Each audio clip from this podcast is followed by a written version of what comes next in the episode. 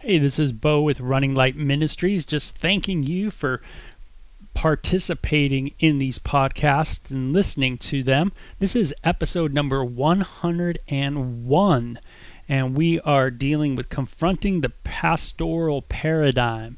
So, this is for those ministers or those in leadership, and what we've done is a PowerPoint presentation, but we've put it into a podcast uh, discussion as well. And this is for those that uh, really want to understand how we at Running Light look at uh, sharing from the pulpit and really being in teaching ministry uh, predominantly, but it can be used in other ways as well. So we wish you the best and enjoy.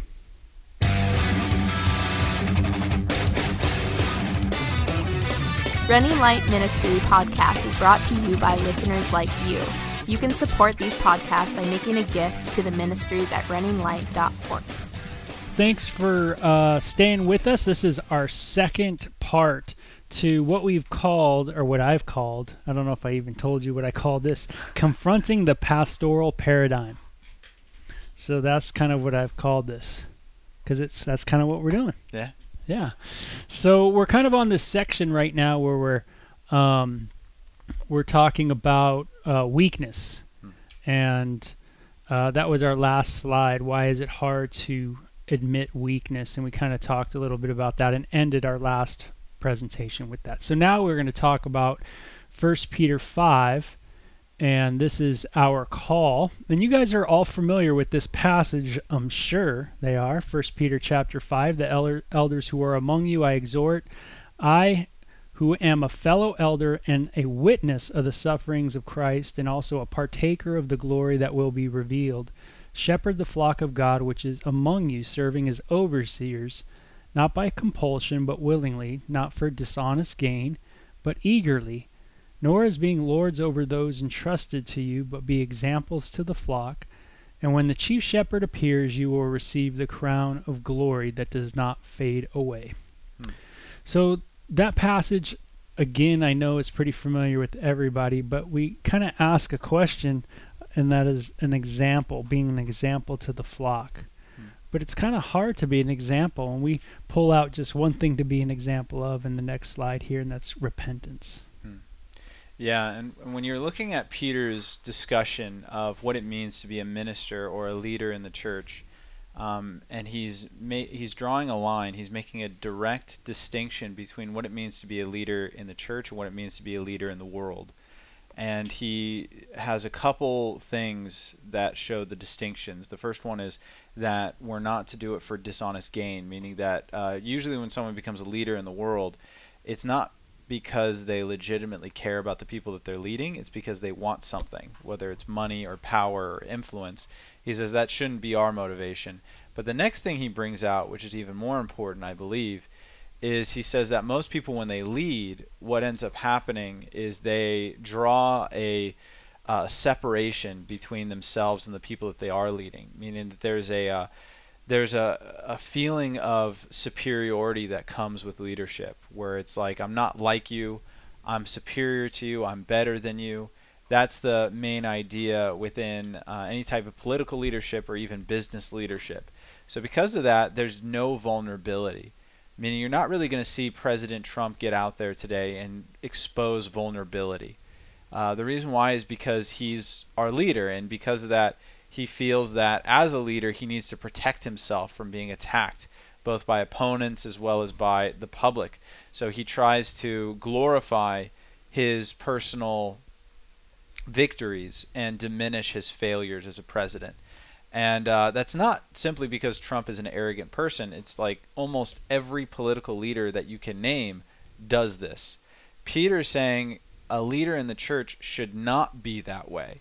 We instead should not be showing that we're different than people, but we should actually be demonstrating that we're the same as people, that we are just like those that we are leading in many different ways, specifically in our frailties and in our weaknesses.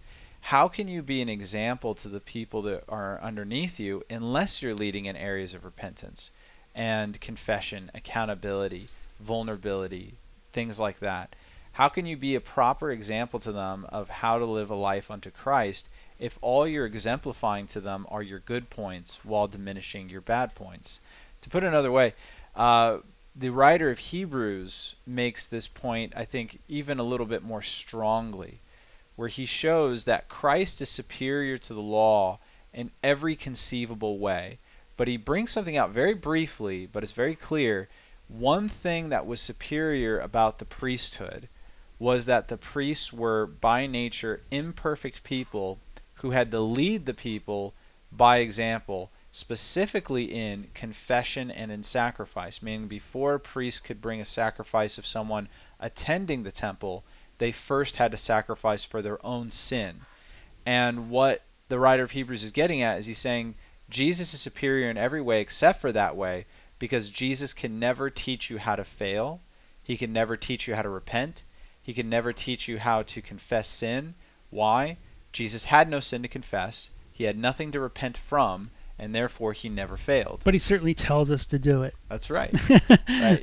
Yeah, so what we're talking about for those who've just joined us or we I finally put it on live is we're talking about confronting the paradigm or the pastoral paradigm.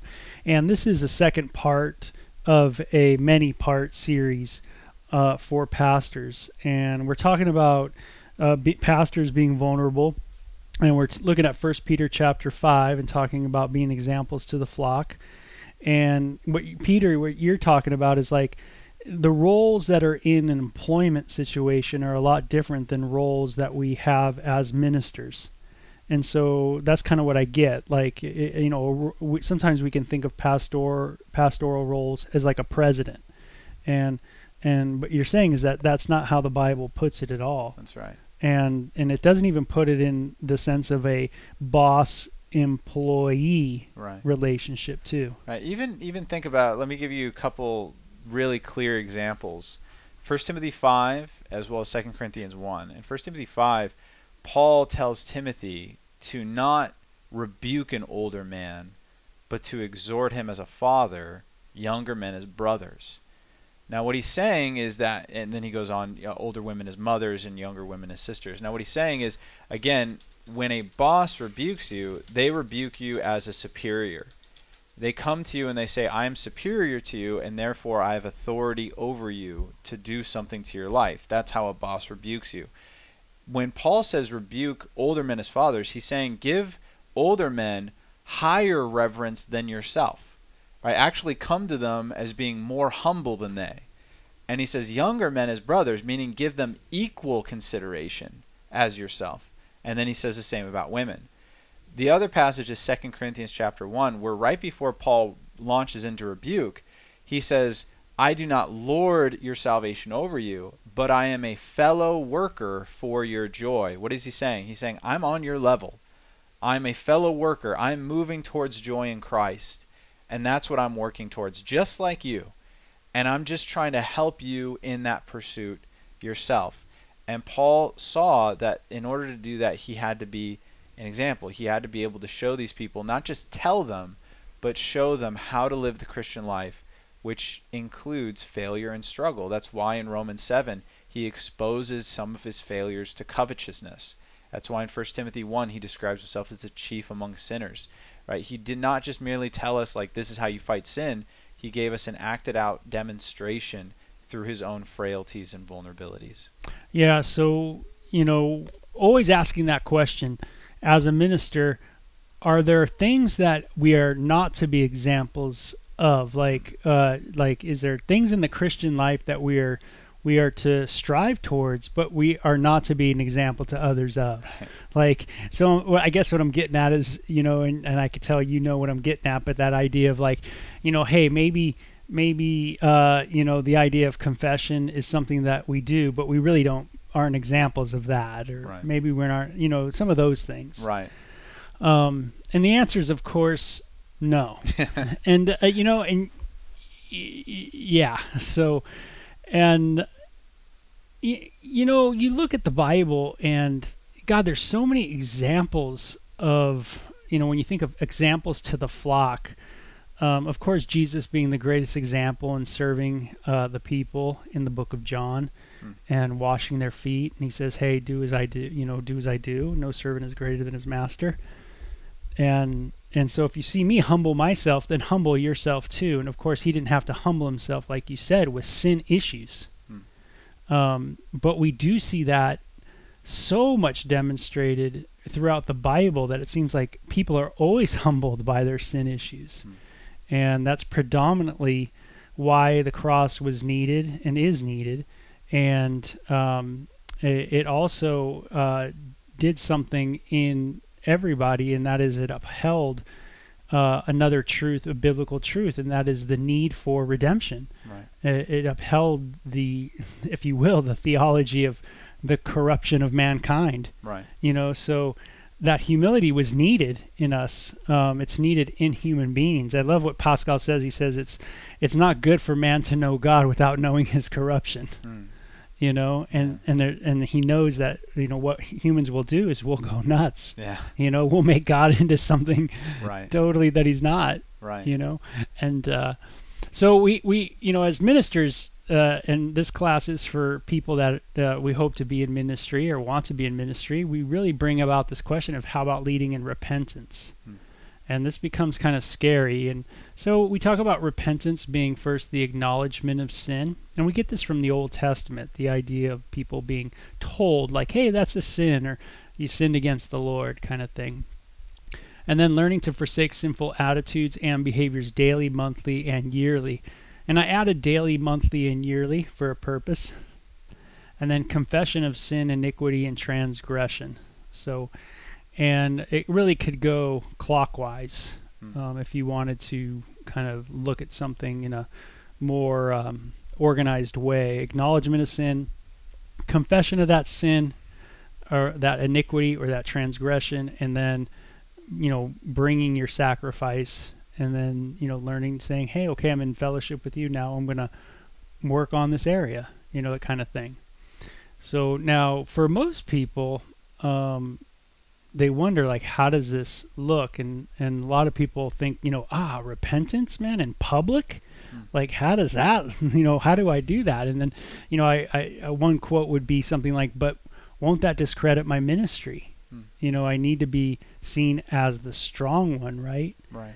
And so repentance being an example of repentance Hmm. um, gosh how does that look Yeah, and I just want to address that that statement real quick. Where if you say something like that, if you say, "How can I repent in front of others?" Wouldn't that discredit my ministry, or wouldn't that? uh, How I I know that me and Bo have had it worded to us in the past as well as people saying like, "How is that giving people hope?" If they know that I am still struggling, you know, if I'm teaching them about sanctification and growing in Christ, and what I'll say to them is, look at the passage from First Peter five when again he's drawing that line of distinction. He says, "Do not be lords over them," meaning what do lords do? They just tell people to do stuff. what do examples do? They tell people, but they also show them through their own life. So if you're saying that a confession of sin or an act of repentance would be shocking to those that you minister to, that means that you're already demonstrating that you've been telling them to do something that you have not been showing them what to do Hmm. which is already missing the point. so it's already like a lording over in a it's way It's already a lording over because it is. It's a commanding of something that you're unwilling to do, and you know that's that's like the worst type of leadership where you command people to do things that you yourself are unwilling to do. Those are the kind of bosses and leaders that you despise the most, aren't they? People are like, "Hey, do as I say, not as I do." Doesn't that frustrate you and make you upset? So in the same way, God's saying, "Don't do that in the church." Now, when we say leading in repentance, what we mean is it depends on kind of your role in ministry because we understand not everyone who's in ministry is a teacher, uh, someone who gets up and teaches sermons. But what it means is that the people that you serve with specifically, right? So I'm going to talk about how to minister to the people that you serve, right? The actual congregants in this way. But specifically, the people that you serve with should be aware of the sin that you are fighting. What is the what are the areas in your life that you are repenting of? Because you have to remember something. 2 Corinthians 7 verse 10 through 12 describes repentance. And it describes it like this. It says for godly sorrow leads to repentance, which leads to salvation, not to be regretted, but the sorrow of this world produces death. For observe this very thing in you, what diligence it produced, what clearing of yourself, what vindication, what zeal, what vehement desire, and all ways you tried to clear yourself. Now, what Paul is saying is he's talking to people, and notice what he says that they already had godly sorrow that led to repentance. They've already done that. Hmm. So, why does he describe their current state as being one of diligence? Right? If I've already completed a task, diligence is an absolutely useless attribute because diligence is only applicable and necessary for tasks that are ongoing and not yet accomplished. Right? So, for instance, I have no diligence, zero whatsoever, in trying to finish high school. Why? I've already graduated high school. It's in the past. That's good, Peter. Right? If I had diligence in completing high school, you'd be like, that's a little weird. Right? I do have diligence at my job. Why? Because my job is ongoing. It's something I'm doing right now. Hmm. So if repentance is something that you just finish with and you're done, then diligence, Paul saying that diligence is a good part of repentance is stupid. It's absolutely asinine. It makes no sense. But if it is ongoing, it makes complete sense, perfect sense, that repentance is an ongoing behavioral change where I'm fighting my sin and turning away from it daily, learning to follow God and Christ in a more uh, secure manner. Now, I, uh, our pastor has a really good definition of repentance that I like, but uh, what I tell, told the guys last week is I love it, but I just want to add to it just a little bit, if you'll allow me, where he says, uh, Repentance is a change of mind that leads to a change of heart, that leads to a change of life. Now, the way that I add to it as I say this if I've had a change of mind, is it possible to have contrary thoughts to my new mindset? The answer is yes. If I've had a change of heart, is it possible to be tempted with feelings and, and motives that are contrary to what my heart wants now? Yes. If I've had a change of life, does it mean I can never fall back and commit sin that I've changed from? No. So while repentance is that, you have to keep it inside of those confines of understanding it doesn't mean I'm free of temptation, it doesn't mean I'm free from contrary thoughts, and it doesn't mean I'm free from stumbling. Yeah, and and I think I think what we always have to come back to is the idea of of that in those definitions and like in many definitions they're the ideal of the definition. Hmm. It's like the ideal of repentance is having a change of mind which or a change of heart which leads to a change of mind which leads to a change of life. Absolutely, ideally. Hmm. But there's a problem Right.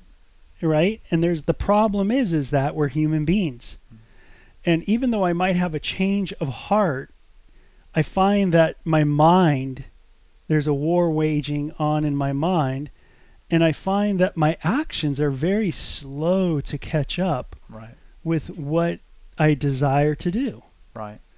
and and so we see this throughout the bible Right. where people have a mind. King David had a certain mind to follow God, Yeah. and uh, his heart was there. Yeah. You know, I mean, but his mind definitely, I, I should say, his heart was there. His mind, it, he wrestled uh, amazingly, and then and then his life uh, never caught up. Right.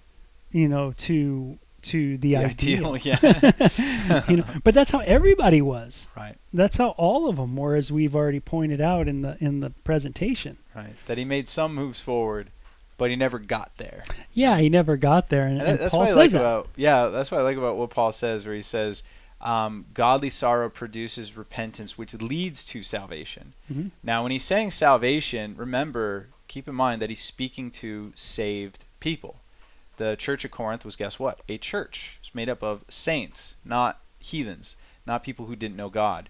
So when he's saying salvation in that context, he's not talking about salvation in the divine sense, meaning salvation from the consequences of sin and an inheritance into the kingdom of God. When he's saying salvation in that context, he's talking about salvation from particular sin issues. Now, notice that he sees it as a growing process, that godly sorrow produces repentance, which leads to salvation, meaning re- your repentance is moving you towards being saved from that behavior. Will you get there this side of heaven? Maybe, maybe not, right? I talked to some people and they're like, dude, I, I had a change in mind towards alcohol. And you know what? I haven't touched the stuff in since I did that, you know? hmm praise God. Amen. You know, you were saved from that particular sin issue, right? Doesn't mean that you're not tempted at all. Doesn't mean that you might not someday fall back into it. But for now, it seems like it's out of your life, and that's incredible. But there are other people that, like myself, where I have issues in my life where I am repenting of them, meaning that I recognize that they're wrong. I've had a change of mind about them, change of heart about them, but I'm still tempted every day, and I still fall sometimes. Now, it's led to major life changing things, meaning that my life is certainly different and my actions and behaviors are certainly far different than they were before this repentance happened in my life. But it doesn't mean it's not without falls or struggles. So, again, when you're talking about this repentance, how do I do this in public? It's not that I'm every single time going into the church being like, yo, this is what's going on in my life and, and like breaking it down. Because again, when I'm teaching a sermon, what's my purpose there is to exalt the word of God. And so I'm not going to get off on a, a 30 minute tangent about my own life uh, and distract from God's word. However, I need to be honest, especially and specifically when I get to the parts where Bo, where you mentioned the ideal, right? So if I'm going to talk about the ideal of a behavior, whether it's sexual uh, sexual purity, whether it's freedom from anger and temperance, uh, whether it's the ideal of uh, being having peace as opposed to anxiety and faith, no matter what ideal I'm talking about, am I presenting it to the congregation as something that I'm just not even going to talk about myself, so the assumption is I've already done it? Or am I going to speak about it in the sense where I'm telling people, like, man, this is an issue in my life too. This is something I'm working Yeah. on. And so some of our other slides are going to really hammer in on that. Right. You know, of how as ministers we can present the word Yeah. in a in a in a uh, what we would consider a better way. Right. um, right? But what we want you to realize is that r- repentance in public has a place. Right. It has a place, and um, and we want to just at least uh, recognize that Right. that we can be an example to the flock in this idea of Right. repentance or confession or, or cutting off avenues or whatever we're doing. Absolutely. And at the very least, just ask yourself this question. If all the people in your ministry, the people that you're ministering to, if all they had to go off of, of how to repent, how to confess, how to be accountable, was coming from you in your life, how would they be doing? Yeah, and that's and that's a powerful thing because if you ask the question, you know, what do we know about repentance from Abraham? What do we know? and you go down the list. Yeah, quite a bit, Right? you know, because You- you see his sins are pretty.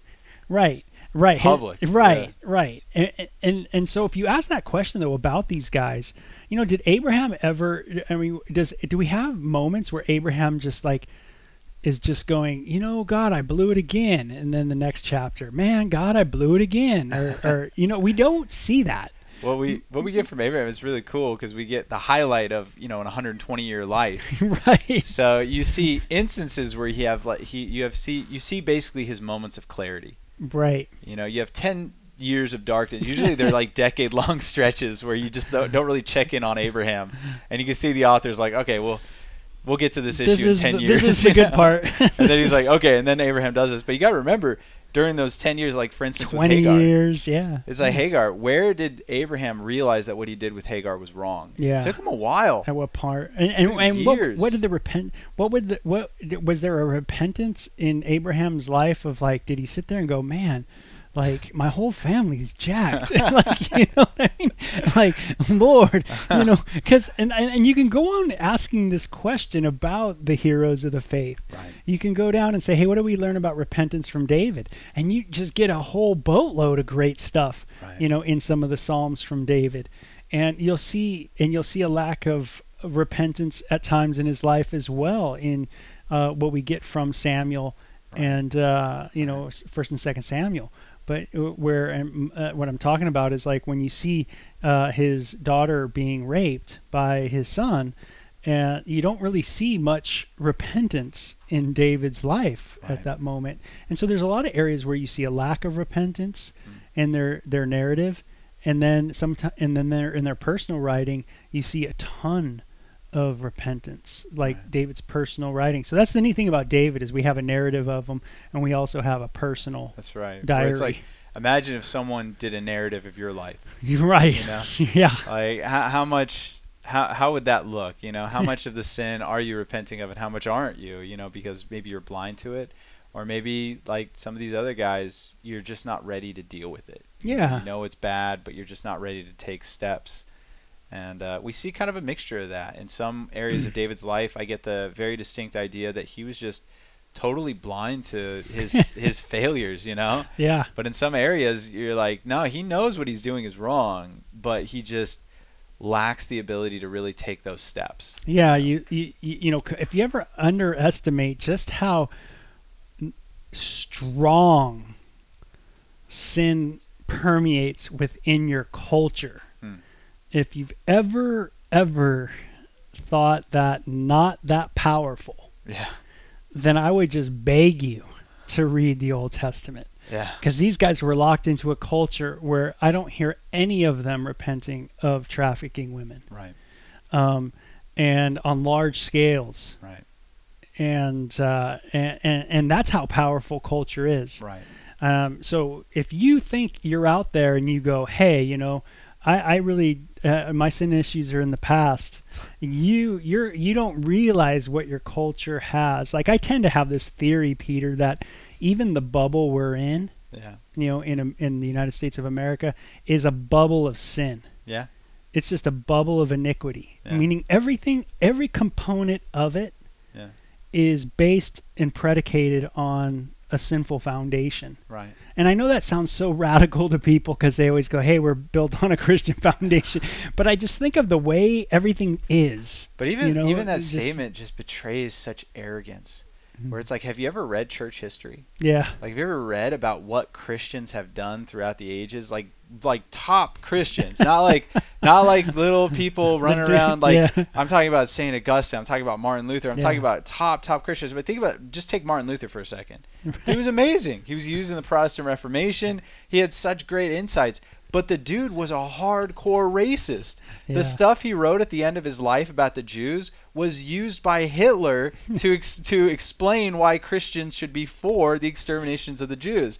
Like that's how radical that was. Bonhoeffer had to like, but did Bonhoeffer during Hitler's day have to like go against Luther? Yeah, yeah, because Luther, Luther. I mean, it's really sad when you read about it, but like he had this idea that they should reach out to the Jews, which the Catholic Church hadn't been doing. He reached out to the Jews once. They rejected. They like got really upset with him, and then he like totally did this 180 where he was like, "Jews are the devil," you know, and he like really went He at him. off on him. It was really bad and sad. But like if you go through church history, there's tons of instances like that. Stuff that we're disgusted about that major large groups of Christians were doing.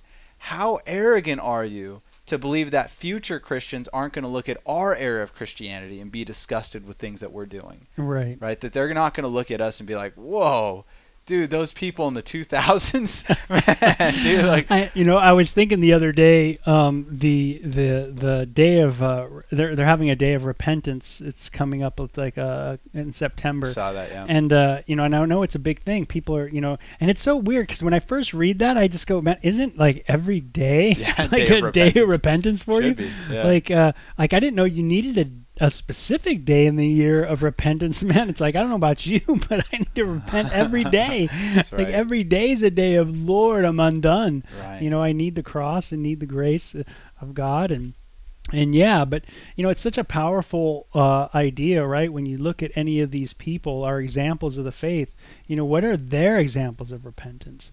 You know that we see, um, you know, it, and it's weird because you don't hear Moses when he strikes the rock, right? When Jesus, when God says, "Just speak to the rock," and he strikes the rock, you don't hear Moses saying like, "Man, I'm undone." yeah. like you know those kind of things a lot of times we have in the narrative just a lack of really the repentance that so many leaders seek Right. in other people right.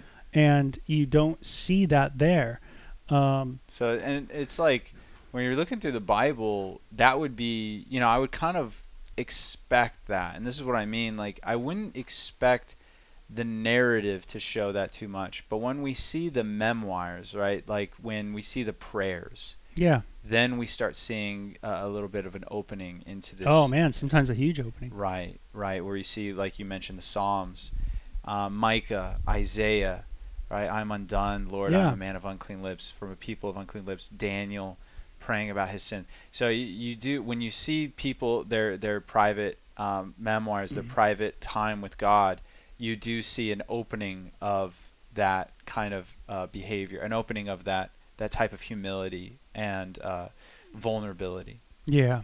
So, you know, will it discredit your ministry? Yeah, if you do it wrong, I guess. Right. You know, I guess if, if if if the idea of getting up in front of the pulpit or getting up at, at the pulpit and saying every time you step foot at the pulpit, you know, hey, I was going to teach on, you know, Luke chapter 1 today, but instead I'm going to talk about my issues. gonna go into yeah, like dude, I got this conversation with my wife and just like start rambling on and on. then, and on. yeah, but that's not what we're talking about. Right. Yeah, when you're at the pulpit, you know, deliver your message, share your message. But within that message, Right. there's ways to be an example of repentance within Right. that delivery of the message. And so we're going to get there and we'll talk more about that. Um, we did have this story that we wanted maybe just to bring up Hmm. and let people understand. This story is of a guy who has been in the evangel- evangelical church for 40 years and unable to break free from his depression to the point of thinking of suicide. He wonders why he is different, why he continues to struggle with the same sin over and over. He must be different than the leaders in his church. He knows he is.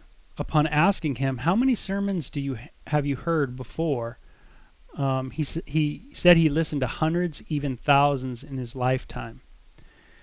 And upon being asked, "How many urgent, intimate confessions have you heard in those sermons?" the man was dead silent. And by the way, you know, it'd, be great if this was like one dude.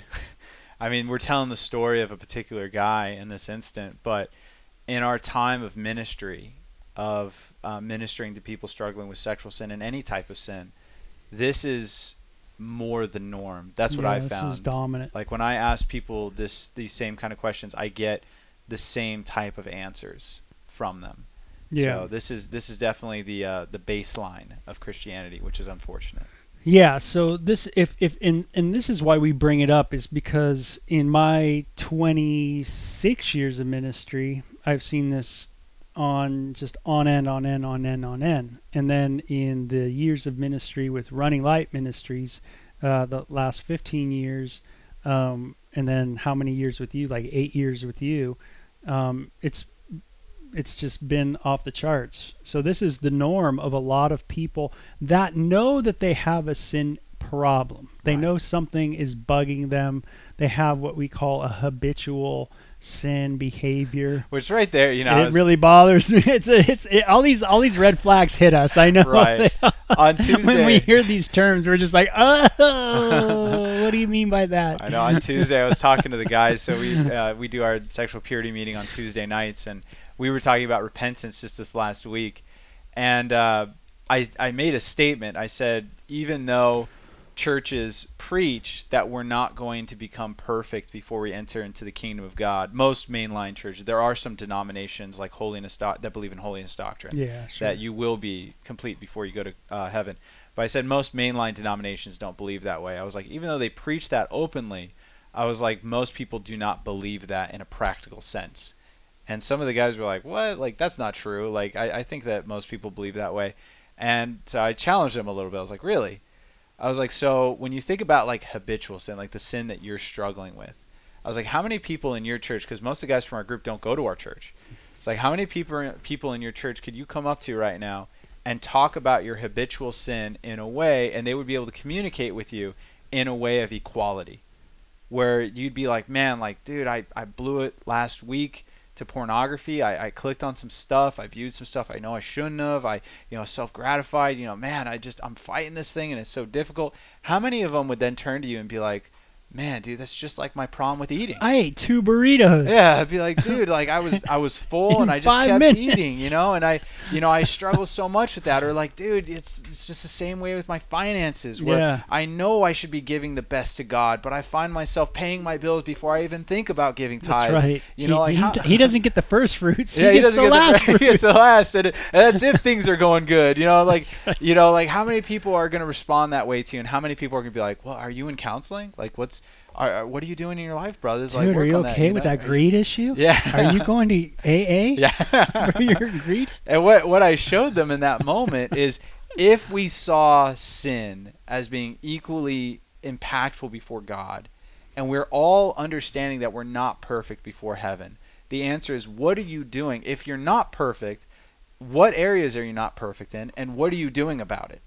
Right? And and for most people, they're not doing anything about it because there is this idea of like outwardly, oh, I'm not perfect before heaven, but it's like you're if you're not willing to admit what you're not perfect in and you're not doing anything about it, my only assumption has to be that you think you're perfect, that you think that there's nothing in your life that needs to be addressed. And that's a problem. You know? Yeah. Yeah, yeah. So so we see this quite a bit and and you might have uh, seen this as well quite a bit. And it's sad because, you know, these people are in our fellowship and and and they you, you ask them these questions and they'll say zero. I haven't heard anybody. They'll have they'll you'll see them look at you and they'll kind of have this puzzled look on their face even though they've heard thousands upon thousands of Bible studies. Hmm. And you ask them just one question and that is have you heard any intimate confessions in those sermons? They might find one. They might we've heard people go, I remember like you know, In 64 I was at this conference. Yeah. and this guy broke down and you know this it's always something huge you know? And and the reason why we like to talk about this with pastors i think it's so important on my heart is because we all know pastors that have fell off uh, really have done something and they've been fired um, whatever happened but they've had to go and uh, it, it kind of like you know the stuff hit the fan it just Mm. was like boom and I always it- my my heart always goes to to that as like did they have someone in their life they could talk to Right. I mean did they have someone in their life they could just open up on staff with and talk about did the senior could the senior pastor say something to anybody Right. you know could the assistant or the associate or the um, you know counseling pastor or the worship pastor can they go up to someone and say hey man like you know this is something that's bothering me Yeah. and or or is it or or or do they have they heard so many messages with no vulnerability that they think they have to toe that strong line And think about this for a second. You know, what if what if you had your Bible and removed from the Bible is all per- personal vulnerability? And the only thing contained in the scriptures is just the hard line morality that we all ought to be following before God, right? So you just had the 10 commandments, and the, the, law, Beatitudes and the. Beatitudes, yeah, and then like out, the the commentary by the apostles with all personal vulnerability taken out yeah how much of your Bible would you have left? You know, not much. Like the biggest portion of the Bible is the narrative that's describing the failure of the people of God. So it's like, why, if that's the case and you're teaching the Bible, why would your exposition of, of Scripture be without vulnerability when God saw it fit to make the majority of his Bible vulnerable vulnerable? even when you i mean gosh I, mean, I know we're harping on this but when you look at even the prophets Mm. uh, the old testament people you look at the prophets the big guys Yeah. you know look at their vulnerability i mean hosea is hugely vulnerable Oh, yeah. I mean, Ezekiel, hugely vulnerable. Yeah. I mean, the guy had to do some pretty interesting things. Yeah. You know, Isaiah, very vulnerable. Mm. You know, so, you know, they were put in vulnerable situations, Mm. you know, for sure. And uh, so we definitely need to understand that, hey, as a voice, as those speaking as it was the oracles of God, there's going to be, you know, a- areas that we can be vulnerable to. Yeah. And within the context of the passages that we're teaching Absolutely. you know and that's the important thing we want to get at but just just so we have we develop a a empathy for those that are in our congregation that have been sitting there for year upon years eh, if not in hours in others and yet they're wondering why am i different? No one in the church should be coming in and hearing messages and thinking uh, why am i different from that person they should be thinking why am i different from god Yeah. and and that's good reproof Right. the word of god is there to correct and reproof and all that and that's good i mean when we hear the word of god it needs to hit us like jesus is perfect and i'm not Yeah. and it, that's certainly we definitely want that message to get through but we definitely want to be able to share in a way that when our personal lives come into play um, that people understand that that oh that person can relate to me as a human being Right. on a human level Right. so people matter uh, how many in the church uh, feel the same way as this guy like if we were going to take a poll of our churches you know how you know how i mean what would be the percentage that would probably feel that way Uh, probably like 70. yeah i would think it's pretty high Yeah. Um, The other 30 would be like, oh, I'm good. I'm I lying." don't have any sin. Yeah. so they don't care if they hear confessions because they're yeah good. yeah because Yeah. already you know when you go to a church already you think your mind is kind of twisted in the way where you think i know mine was where the leadership are perfect i'm not they're holy i'm not Hmm. they got it together i'm not that's like the default Right. you know and so be an example of repentance and confession really kind of strikes strikes a blow to that wall Right. you know And you know, another thing that we look at is like what's the what's the language of a church that gets this, that understands repentance, you know? The language is going to be very practical, meaning that if you come to a church that understands repentance and you start talking to them about your issues, it's going to be met with love and understanding, compassion, and practical advice. The church that is not in repentance and you have confession in the church, is going to be met with misunderstanding, judgment, and a firm, vehement uh, direction to just stop sinning. It's not going to be practical. It's not going to have any like ideas of how to get from here to there. It's just get to here. You know, just stop sinning. Just That's what it's going to look like. Just it. give your life to the lord bro. Right? Which is awesome. I love that. Give your life to the lord right? And the dude's going like okay i think i have. You know he comes next week and he's still struggling and you go dude just give your life to the lord. Like Yeah. again? Yeah. you go yeah again. Right? And it's, it's like just that vicious wheel. Um you know there's got to be a practicality to it. And it's we- very brutalizing to the human spirit oh, to be in that state. By the way, right It's just incredibly brutal. And you know, by the way, you know, we're talking so much about congregation, but one of the main reasons why Bo, I know that you started this ministry was actually not for primarily congregants, but it was Yeah. for leaders. yeah And the reason is because whenever we get to a leader that's been exposed or to a leader who's struggling, they are so scared to admit that they have issues in their life. They are terrified. They're more terrified of their elder board than they are of the congregants. yeah They are so scared that they're going to lose their position. They're going to get fired. You know, we've had so many guys like guys who are repentant, meaning that they're they're like in sin, but they're like, I I know it's sin and I'm working on it. Fired, thrown out. They don't even offer them help. They're not even like, hey, like here's some man. Why don't I counsel you? You Yeah. know, like why don't I? They're just like, go talk to Bo and Peter. You know, go, get get out of here. You know, go go talk to Running Light. You know, they talk about they talk about it. But it's just, it's like they get railroaded. They get totally blackballed, and you're like, whoa. Well, and. I think I think there's a reason uh, too, and uh, everybody can understand this too. Is like, you know, you know, no one wants to be the nail that gets that gets hit down. Yeah. You know, and when you're in leadership, especially church leadership, I mean, the last thing you want to say in a board meeting is. Um, Dude, I've been struggling with lust a lot lately, you know, that kind of thing. Because all of a sudden the nail is way up there, right? and people are like, and you can you can get pounded pretty heavy yeah. and and so that that becomes scary and and you know and that's why leaders uh you know the higher up you are the humble. You know that need you know there's a humility that needs to be there Right.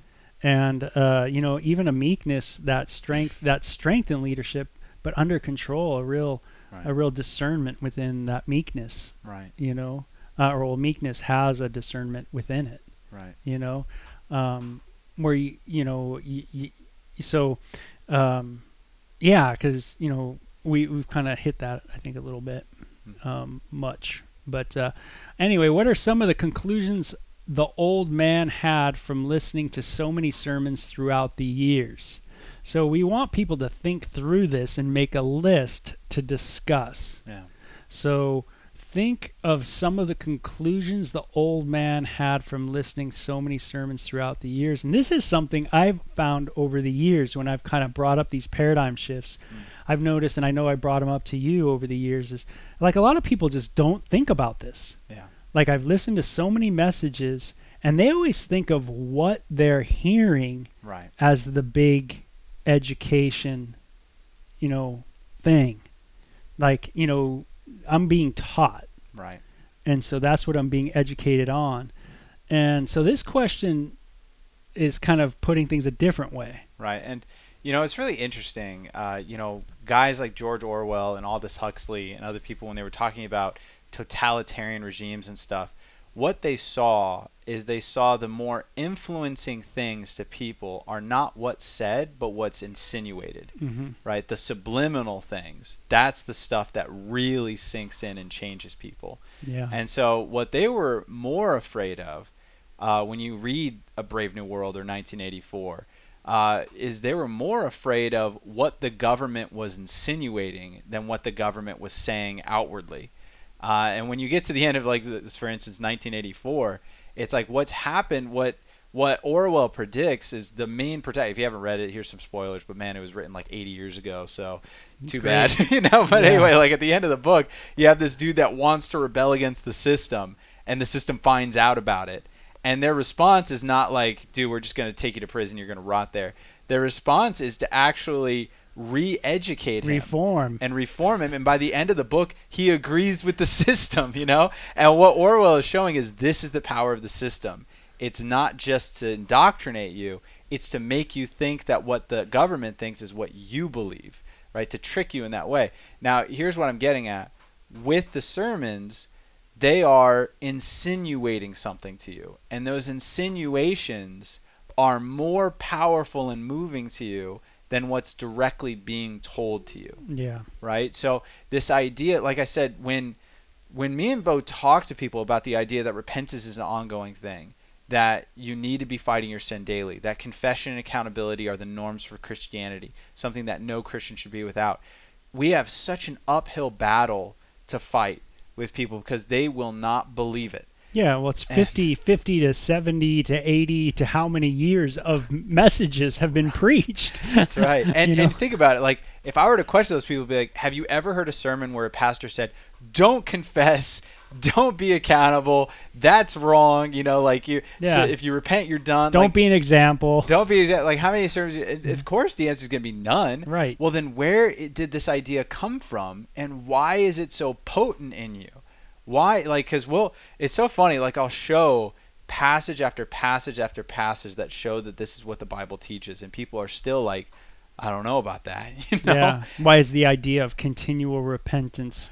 Why is that idea of continual confession? Why is that idea of that continual humility and that vulnerability? Right. Why is that so foreign? Right. You know, and and that's because of there's something that is is there Right. in in that education that we get from listening to so many messages um and what we just don't realize that negative effect of what's happening and and so you know we know that when we stand before the lord there's going to be so much that we are going to be so undone. It's just um in a moment in a in a like a quick little second uh, we're just going to melt almost. You know it'd just be um, you know by god's grace alone he'll make us whole in a second too. So you know all that. But you know we don't realize just how sinful we are and how these these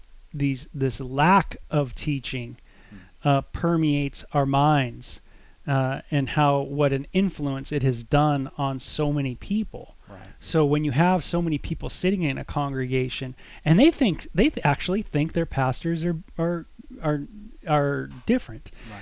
and and I had my, our pastor has this wonderful story where he comes down and he he just gets down pouring out his heart uh, at the pulpit, you know, and sharing his faults and and um and one of one of the elderly ladies, you know, will come up to him and just go, "You're so great."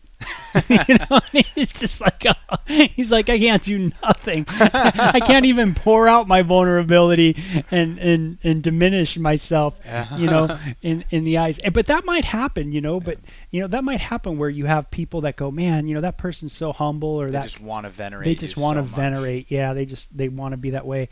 But what we're talking about is that that you know that there's or my point is is that there's no excuse you can give for us not going up on the pulpit Yeah. and and being uh, vulnerable in our expository teaching. Or even like I said, just to your team, Yeah, to your fellow elders, just getting with some of the people in your ministry and talking to them. yeah, uh, and discussing with them, yeah, what what areas do you struggle with? This is where I'm at. You know, this is what I'm dealing with, and can we hold each other accountable and things like that? Like that's what uh, those relationships are there for anyway. yeah. You know, Yeah, absolutely. So when I think of a list of what are some of the conclusions the old man had from listening to so many sermons throughout the years, I think of uh, a list like, um, "I'll never make it." You know, I'll never be like how these guys are. right, Something's wrong with me. right, Um, you know, uh, maybe I should give up. yeah. You know, these kind of thoughts come to my mind. yeah. The ultimate thing that you're gonna re- that you're gonna believe, and it's what I believed, is that that guy gets it. That guy has arrived. He is perfect, and um, and you're gonna realize I'm not. And as you realize that you're not, and you're growing in your faith, it's one thing to be a new believer and believe that, right? So I think a lot of new believers believe that, but in their mind they're like, "Well, I'm a new believer, and it's okay." I'll get there. I'll get there. but then after a couple years, two, three, four, five, six, seven, eight years, Yeah. and then the sin, not only are they struggling with the same stuff, but now new sins have come into their life, and they're like, "What is going on?" You know, Yeah. like, and that that conclusion becomes more and more uh, real to them. Of like, there's something that's just not quite right with me, and growing up in the church, that's exactly the conclusion I came to. Yeah. Um, And when you hear so many mi- ministry, so many sermons on victory, victory, you know, grace, grace, you know, this kind of thing, you think, well, hey, God's grace must not be in my life now, Right. or maybe I'll, maybe God's wrath is against me, and that's why I'm not getting through this. Is I, I am now a child of wrath. You know, Right. that's what I am. Maybe I'm not even in the kingdom. You know, you start going in these directions right, you know so we you can see how theology what was taught and what's not taught mm. has huge impacts right, in and uh, and and what churches will have to do what congregates will have to do is either they'll give up Mm. and go and it's funny we have so many books by Josh McDowell and different people that are like why are people young people leaving the church but they never hit on this right. it's so weird. They it's like they talk about all kinds of other things, apologetic issues, things like that, but they never talk about this issue. Hmm. You know, that maybe it's just a lot of young people just can't quite relate to, you know, their world is one of they have friends that are in different sexual um, identities, different gender identities, different um, sexual relationship types. Um, you know, they have uh, they think a lot more about the environment than issues of pornography. Right. Um, they have different things on their mind. They have a different world, and they don't they don't hear that. They don't they don't see any kind of real tangible Right. person. Yeah. They see something that's just so out there. Yeah. Not only that, but it's like when you grow up in the church, it's different when you come into the church from the outside, but when you grow up in the church, you see that hypocrisy on display in very clear ways. Meaning, like every time you go to the church with your family and everyone kind of puts on a face, Mhm. you know, and then the second they leave, it's a totally different story. Um, and you hear people talking about your parents of just like, man, these are like the best people, and you're like, I don't get that, you know. it's twisting and it's torquing you a little bit. It's moving you in a direction, you know. And it's like even for me, like I had incredible parents who loved the Lord and still love the Lord and walk with Him, but even for me, like looking at it and seeing this facade of perfection when I went to church, um, it, it, it broke me. It did something to me. It, it, it made me believe that like this Christian thing is something I just can't relate to. It's just something I can't really get into because that's not me. You know, I'm not like that. Yeah. You know, I was I was talking to this guy just this week, one of the guys that we counsel, and uh, he's so funny. He's like, one of the main reasons I didn't want to come to Christianity is I looked at him like these people are so like he, he used the word like there's just such nerds you know he's like i can't can't relate to this like it's just weird you know uh, because like i said there's it's not that the word is corrupt it's that we're presenting it in a way that's corrupt right we're Mhm. presenting a facade it's a fakeness that's really messing with people Yeah, and sometimes that's like a you know uh, we could talk about this on a different podcast of like the prophetic word, Hmm. um, just the idea of the prophetic word. Um, and the reason why I say that is because you know it's like the word, but sometimes it has no. Uh, the prophetic word has like a, a a- a really tangible life that's in it. You know, um, when Jesus taught, there was such a tangible application to it to his Right. people. Um, he was a person right you know it, it wasn't just something that was detached from the society right you know the word was preached within the society right you know with people that are in the society Same with the And so- Bible itself. It's like yeah. the people in the Bible just seem so real, almost frighteningly real. yeah How authentic they are. You Yeah. never get the you never finish reading the Bible being like, man, like what a bunch of can't relate to these guys. you know, like right. You're like whoa i relate to them too much. Yeah, yeah. Yeah. So hey we this is episode number 100 by the way on our pod or 101 Oh, okay. so we broke the the century. Triple digits, yeah we're at 101 and uh, we're gonna stop there. This was a g- great long podcast and uh, vidcast as well. But uh, we'll pick up on this people matter part and because we have one more section down here that we'll get to but we want to uh, we appreciate you guys listening and stay touch uh, in touch for more you know so take care Check out runninglight.org to begin our two video series, Take Flight and Love or Lust. You can also send us questions on Twitter at Running Light or on our runninglight.org podcast page. Like us on Facebook at Running Light Ministries, Psalm 36 8. They are abundantly satisfied with the fullness of your house, and you give them drink from the river of your pleasures.